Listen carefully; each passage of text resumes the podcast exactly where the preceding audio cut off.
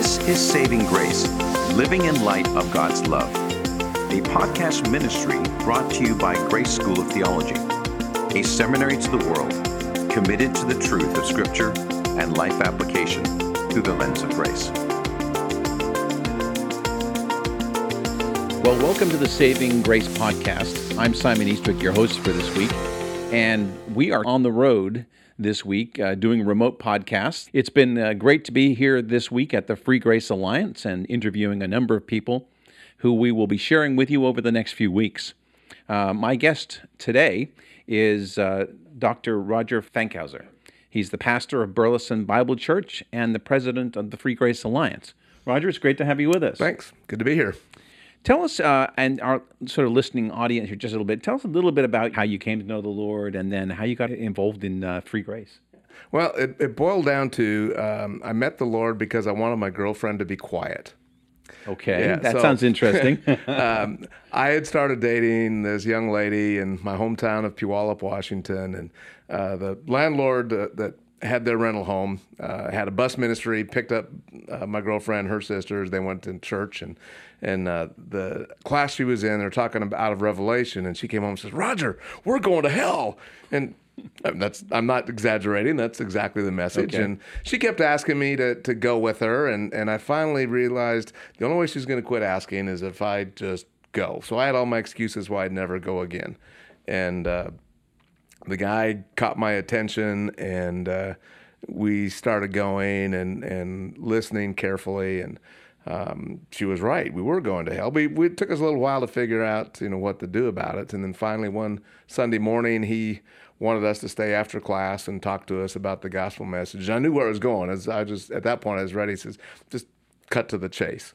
Uh, but mm. uh, he shared the the gospel message with us again, and so my girlfriend and I both trusted Christ at the same time and uh, she has now been my wife for 42 years.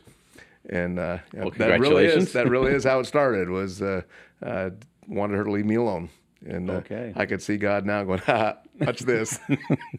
so God ushered you into His kingdom through that, which mm-hmm. is which is yeah. great. Yeah. And what about free grace and that orientation? Uh, how's when did that come into your life? How did well, you? I graduated from Washington State University, and um, I attribute it to God's great sense of humor. He he moved me to Victoria, Texas, on the coast, and uh, I was working for a chemical plant there. And uh, we started going to a, a Bible church. Uh, just an excellent uh, teacher. Guy's name was uh, Hampton Keathley III. He's uh, with the Lord now, but just an incredible guy.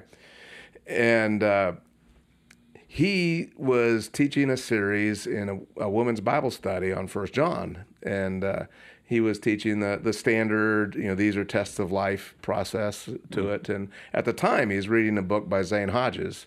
Okay. And and one of the gutsiest things I've ever seen a pastor do. Halfway through the study, he said, "Ladies, I was wrong. Let's start over." And really? and because he saw the uh, the implications of what he'd been teaching and saw the differences of a free grace perspective, and so mm-hmm. under him started getting a, a taste of what Free Grace was. We kind of explored it together. He was a key mentor in my life. And the next uh, pastor, he had to leave the, the area for health reasons and uh, moved up to the Spokane, Washington area.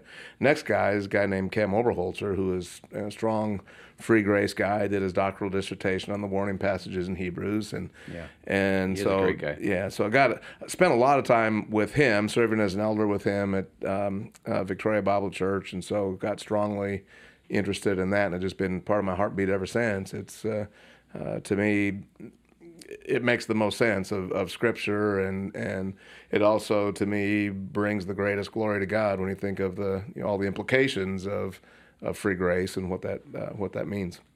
Uh, you you wrote a piece which uh, I, I, recently read uh, called "Free Grace Exalts Christ and His Work." Mm-hmm. In that, you stated in the realm of Christian theology, in all its various forms, free grace uniquely exalts Christ. Every other Christian system boils down to Christ plus something. You mm-hmm. went on to discuss how this applies to salvation, security, and assurance. I wondered if you'd elaborate on that a bit. Yeah, sure. Um, the free grace message basically is this that uh, a person receives eternal life by uh, grace alone, through faith alone, in Christ alone, as Right. the, the Son of God who died for our sins was raised from the dead. Um, our assurance of our salvation, our security, is based on what Christ and, and the, the whole Trinity has done on our behalf. And so, for example, in Ephesians 1, it talks about the works of, of the Father to the praise of his glory, the work of the Son to the praise of his glory, the work of the Spirit to the praise of his glory. And I've, I've used the illustration, I stole part of it, but um, of we are fe- held firmly in the hands of Christ. We're held firmly in the hands of the Father. And then when you add the other New Testament teachings, we're sealed by the Holy Spirit. And so we are securely held by um, the, all three persons of the Trinity. So what ends up happening in, in many systems is um, we end up adding human works in there for some aspect of, of the package. And I, that logically detracts from what God has done on our behalf. And so you have some systems that the basic message is uh, you have to do something in addition to believe in Christ, whether that's bab- be baptized or uh, you know, whatever it may be. You have some that say, well, you must do certain things or continue to walk in faith in order to secure your, salvation, or you can lose your salvation. Mm-hmm. And you have others that say, well, you have to, to do certain things as external evidence that you really believed in the first place. Right. And so, in some capacity, every one of those boils down to it's Christ plus something else in order to, to be assured of our salvation, in or- in order to enjoy our security. And it's, you know, sometimes it's subtle. Those who would say, well, of course it makes sense that you should have good works as a believer. Uh, but if you're looking at those works, then what you're looking at for your security is what Christ has done plus something you've done, instead of simply looking at the objective truth um, of the death, burial, and resurrection of Christ, the objective promises of God, and looking at Him wholly as the, the source of our salvation and our security. So when you do that, that fundamentally changes everything. Yeah, it really does because um, y- you go from a very secure, objective standard of what God has done on our behalf and what He's promised. And so, if God says, "I've given you eternal life," the promise is, "I have eternal life." If God says, "I'll never leave you," then the promise is, "I'll never leave you." If we somehow work anything from human effort into there, then it becomes subjective. And so. Um, the problem you get into is okay i have to produce certain amount of works to prove that i really believed in jesus or to keep my salvation. Right. but what are those works and how do i know i've done enough and how do i know i've done them long enough? How and so much it- is enough? yeah and so it really muddles up the system. Mm-hmm. So, in your role as a pastor, you must come across people who say, "Well, I must not really be saved since I can't overcome a certain sin." Mm-hmm. So, so how do you how do you answer that sort of a question? So, someone someone's a believer, they mm-hmm. put their faith in mm-hmm. Christ. So, tying back to what you're talking about, they they know they're they know they know they're a Christian, but then they start to doubt it, right? Yeah, and that's one of the unfortunate consequences of some of the other systems because they've they've basically heard that, and you know, there's some very well known, prominent uh, writers and speakers and so on that, that say that in, in so many words. And so wh- what I do is I never assume that they're a believer. You know, so the first thing I'll challenge them on is, hey, just tell me about how you came to faith in Christ, and I'll ask them questions like, you know, if you were to die today and appear before God, why would He let you into heaven? And you know, so sometimes it really is a person thinks they're a Christian, but they never really understood the the, the right message of faith alone in Christ alone.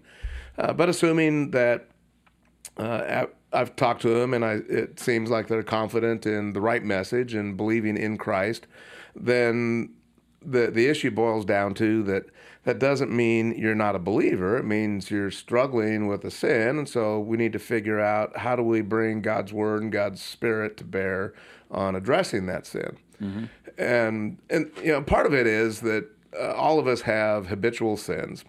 And I, I've said this uh, jokingly more than once, but you know, I have lost my salvation many, many times on these freeway on ramps with people in front of me. Come on, speed up! And I always know that the attitude is wrong, and, and Right, right. it's like, oh, there I go again. Uh, but you know, if I if I get into the mindset that habitual sin means I'm not really saved, then how I deal with that is much different than I did it again.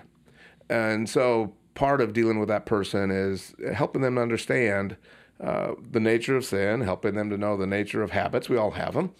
And you know, just realizing um, what the Word of God says and uh, the power that the Spirit has.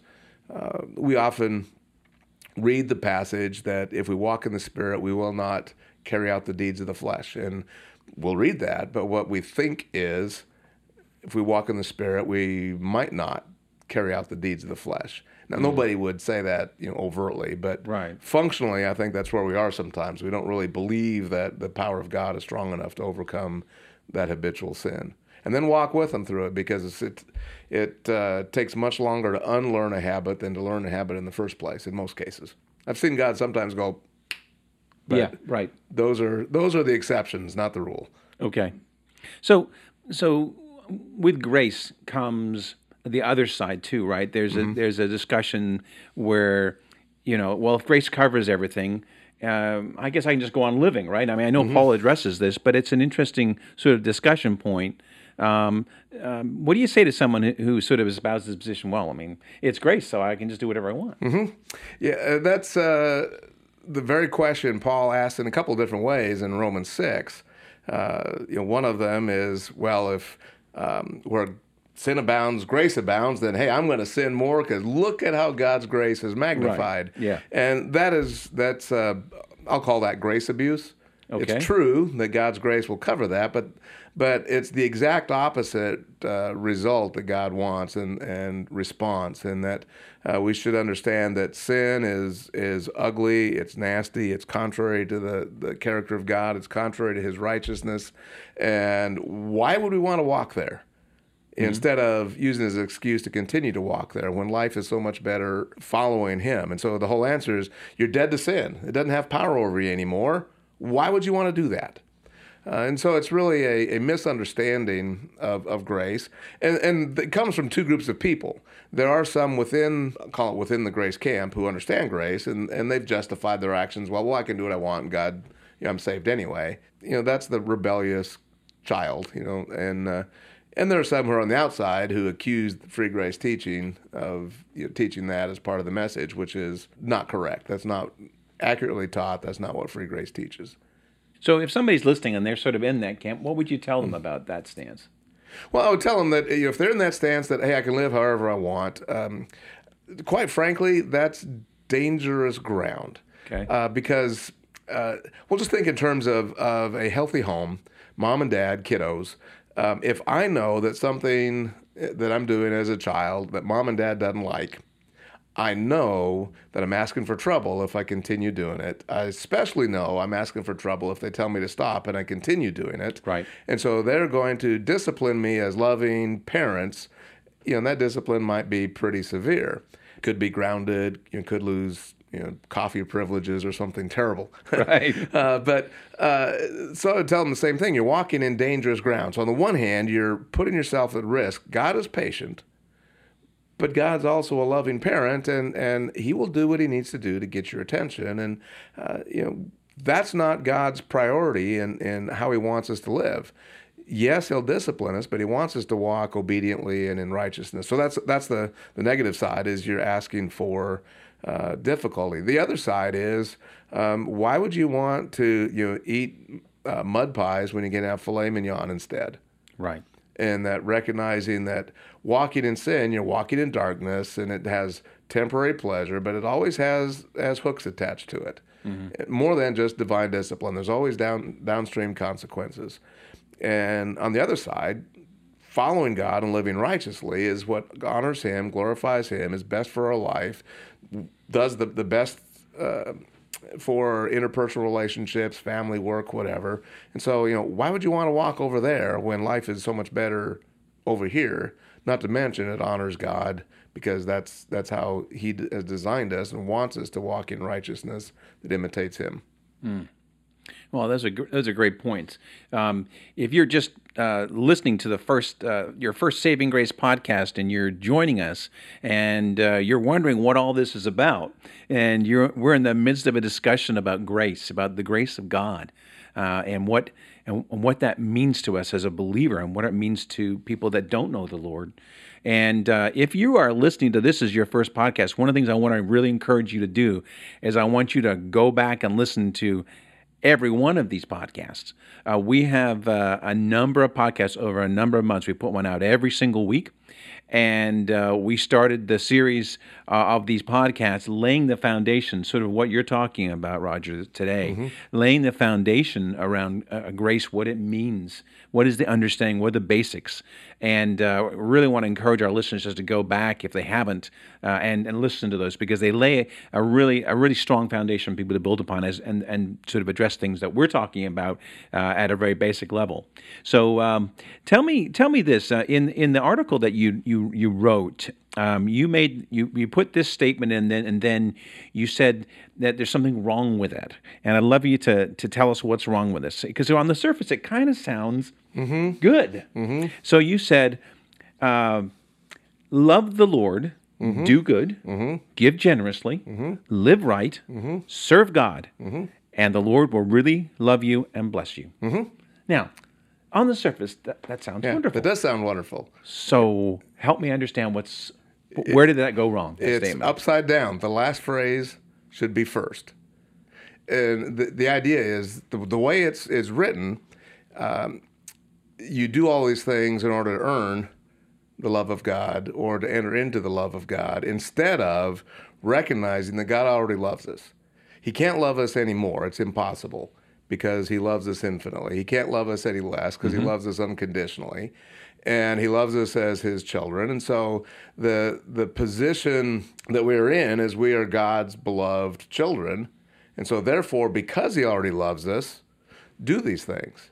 okay. Uh, and human level, you know, so many times we have to earn love, and and uh, this is a silly example. My wife and I love watching Bering Sea Gold, and you know, you've got all these crazies up, and if they're watching this, I love the show. but you got all these crazies up in in the Bering Sea in, Right. in Alaska, Yeah. and there's this one guy who, at least on the screen, his his dad's just not a good dad, but he is constantly trying to earn dad's favor yeah. and it's just so sad because it, that's that's upside down of how it should be Right. and that's upside down of how it is with god we don't have to earn his favor instead we should we're in a position that uh, uh, we can uh, live out life because we're loved so instead of being in a position of trying to do something to earn it or to step into it it comes from a position of security we're already loved live like this So if people did that, wouldn't Mm-hmm. that just fundamentally change the way they approach their life, their walk with the Lord, their daily job, Oh, yeah. everything they did? Oh yeah, yeah. It, it really should because uh, what happens uh, when you get it upside down, there's always that wonder. Well, have I done enough, or you know, have I made God mad? Well. We, sure, we can make God mad, but as a loving Father who already loves us, not as one who's going to withhold His love. Right. And um, when we realize, wait a minute, I'm secure in Christ.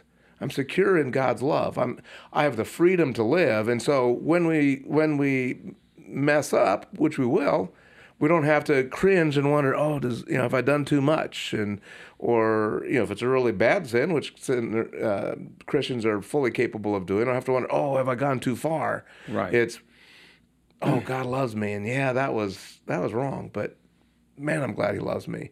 And it gives greater motive for service because I realize I'm free. I don't, you know, it's a sense of, of security that, wait a minute, God loves me unconditionally. And so all my motivation in living comes out of that instead of trying to earn something uh, from him. So if a believer embraces God's grace, Mm-hmm. understands that their salvation is secure from the moment of belief, Mm-hmm. based on the work, character, and promise of God alone, man, that just that that probably maybe that may revolutionize somebody's life today that's listening to this podcast. they hope may go, does. "This is the first time I've really heard that." Yeah. Because what's the, what's the other side of it? What what what's happening to a lot of people? they they try to get their security and assurance out of subjective evaluation. They've bought the story of well, I should examine my life, and so it Right. can go everywhere from that unhealthy introspection, constantly looking at themselves, you know, to see where they are in life, or that fear of um, you know, maybe I'm not a believer, or maybe I'm outside of God's love, and and but it's very subjective because there's no way to know. And uh, this is getting This may sound heretical, uh, but frankly, if God has said you must have good works and you must do good things in order to uh, keep my love or earn my love or prove your salvation or whatever. But then he never gave you a way of evaluating that. That's kind of an unfair position to be in. It's you got to do good stuff in order to, to really know that you're mine, but I'm not going to tell you what that is. Right. And so we, we'll end up we end up in a subjective quandary, and that's really what that whole teaching of if you have to have works as evidence of salvation uh, that's the quandary you get into. Now, I do hold that, yes, it's normal for believers to do good works. That's God's expectation. But that's not the basis for de- determining our assurance. It flows out of our assurance that we have in Him. Talk to me a little bit about the, the, the believer that is really is really focused on trying to dot every I and cross every T. They they they they don't want to miss anything. They're they're almost nervous Nellies, right? They're like, ooh, I'm, and they go through life. I think sometimes with a real frown on their face. Mm-hmm. Talk to me about that. What happens there? Yeah, there's the old uh, line that you you miss the the forest for the trees. Yeah. And so what ends up uh, happening in that that situation is there's always places we can improve, always things we can do better. Just the sheer number of, of commands and principles in Scripture, if you're trying to juggle them all, it becomes overwhelming. So, what ends up happening is, uh, in some sense, you really paralyze yourself because you're just so worried about doing things. All of us tend to get busy, you know, and, and I don't know how many times I've gone, oh, I forgot that. Right. Well, you know, if it's a, a, letter that I'm supposed to send to somebody, that's oh, I'm sorry, and and it's not a big deal. But if if you're thinking that those are the kinds of things you have to do to keep in your relationship with God, that's obviously as a much more serious weight. And so what I think what happens is they miss the joy of following Christ because he I, I have used the illustration many times before. He gives ditches. Walk between these ditches. This is what righteousness looks like. This is what unrighteousness looks like. Live life. Right. And enjoy it. It's not a here's how you live life. Uh, you see it in families, families that are very legalistic with their kids. They paralyze the kids. They're afraid to act because they don't mm. know how mom and dad are going to react. And I think that's what ends up happening. We we're afraid of what God might do. And, and God wants absolute opposite. Yeah. He wants us to live life yeah. boldly. Yep. Freely. Yeah. Un- under his under and through his grace. Right. But but to go out and do something. I mean, the fact that we're still here on planet Earth mm-hmm. after the moment that we, we give our mm-hmm. lives and ask Christ to be a part of our life, give our mm-hmm. lives to Christ, we we means there's something for us to do. Mm-hmm. Right? Yep. We, we, need to plug into a local church. We need to plug into studying His Word. We need to mm-hmm. be in prayer. And then we need to follow what God asks us to do, mm-hmm. right? To say, hey, mm-hmm. I, I believe God wants me to go here mm-hmm. and, and visit with these people and tell these people about Christ. Mm-hmm. And all of that should have a joy aspect to it. Mm-hmm. Example I can think of there was a, a, woman in our church some years ago who wanted to go on a mission trip, had never gone before. And she came into my office goes, well, I just don't know if it's God's will for me to go. And I said, well, just keep pursuing it and yeah. you know say hey if you don't want me to go you shut the door and just go and enjoy it see what happens and and she went and loved it and has gone back many times and and if she listens to this i'm sure she would not be at all upset with me telling that story but i think that's more how god wants us to go it's it's there's far fewer closed doors than there are open doors it's hey you want to try this if you've if you're gifted in that area chase it if you're not sure chase it and see what happens. Right. And and but there's so much more to, to life that we can enjoy when you take that burden off of you know trying to, to earn your relationship or prove your relationship or yeah. ensure that you quote really are saved unquote uh, if you believe in him for eternal life you're saved and locked in and you're free to live I, I can't imagine having to constantly look over my shoulder all my life going ooh I yeah. wonder if that's the moment I've lost it. Oh, was that the yeah. thing that I shouldn't have done? Instead of going, Lord, what do you have for me? Yeah. What, where do you want me engaged? Right. Mm-hmm. You know, you talked about a lady wanting to go on a missions trip. You know, one of the things that always amazes me when I go on a missions trip or I see others go, mm-hmm. they are all excited about what they're going to go and do. Mm-hmm. Right. Mm-hmm. And that's great because there's something that they want to go do. Mm-hmm. You know what they all come back saying? I was blown away by what God taught me. Mm-hmm. The blessing that I received back, yep. the joy that they see in these people's lives. And sometimes in third world countries, they're like, they have nothing yeah. in comparison, but they have the joy of the Lord. So the question comes back well, How do they have the joy of the Lord? Why do they have that joy in their lives? I think it's because they have this figured out. Mm-hmm. Right? Yeah. In, in America, we've got way too many uh, interferences. I had a guy, uh, I was in uh, Almaty, Kazakhstan some years ago, and uh, there was a pastor had come in from Uzbekistan, which was you know, very anti-Christian and, and persecuted Christians. And he said, it's too easy to be a Christian in America. I said, yep, mm. that's the problem. He goes, what do you mean? He said, well, you have to make a serious decision whether you're going to follow Christ or not. In America, we have way too many distractions, and it's it's easy. There's no there's no real price to pay to follow Christ, and so it is too easy. So people kind of say, "Yeah, whatever," functionally, and and right. um, instead of saying, "What a great adventure! Let's you know, with these freedoms, let's see what God can do in us, through us, and for us." Right. How can God use the talents that He's given me? Mm-hmm. Uh, how can He use the resources He's blessed me with? Mm-hmm. Understanding that everything I have mm-hmm. is from Him. Mm-hmm. Everything He has equipped me and my family, and my kids with, is all from Him. Mm-hmm. How do we use it? Yeah. How do we use it for His glory? So, um, it, it really is. You know, this is this is a great conversation, and I, I want to continue this next week. So I hope you're you're going to be willing to come back and talk to us again, uh, because this subject is just one that is uh, near and dear to our hearts here at uh, Grace School of Theology. Um, as you know, uh, and have been a part of Grace for many years, mm-hmm. Uh, you know that we are all about teaching others about this love that cannot be earned and cannot be lost. Mm-hmm. That's great. I'd and, love to. So we're, we're going to have you come back, uh, and uh, you have been listening to the Saving Grace podcast, and uh, we will uh, we'll be back next week with uh, Dr. Roger Fankhauser. You have been listening to Saving Grace, a podcast ministry of Grace School of Theology. For more information, visit gsot.edu slash saving grace. Views expressed on this podcast may not always be the views of Grace School of Theology or its leadership.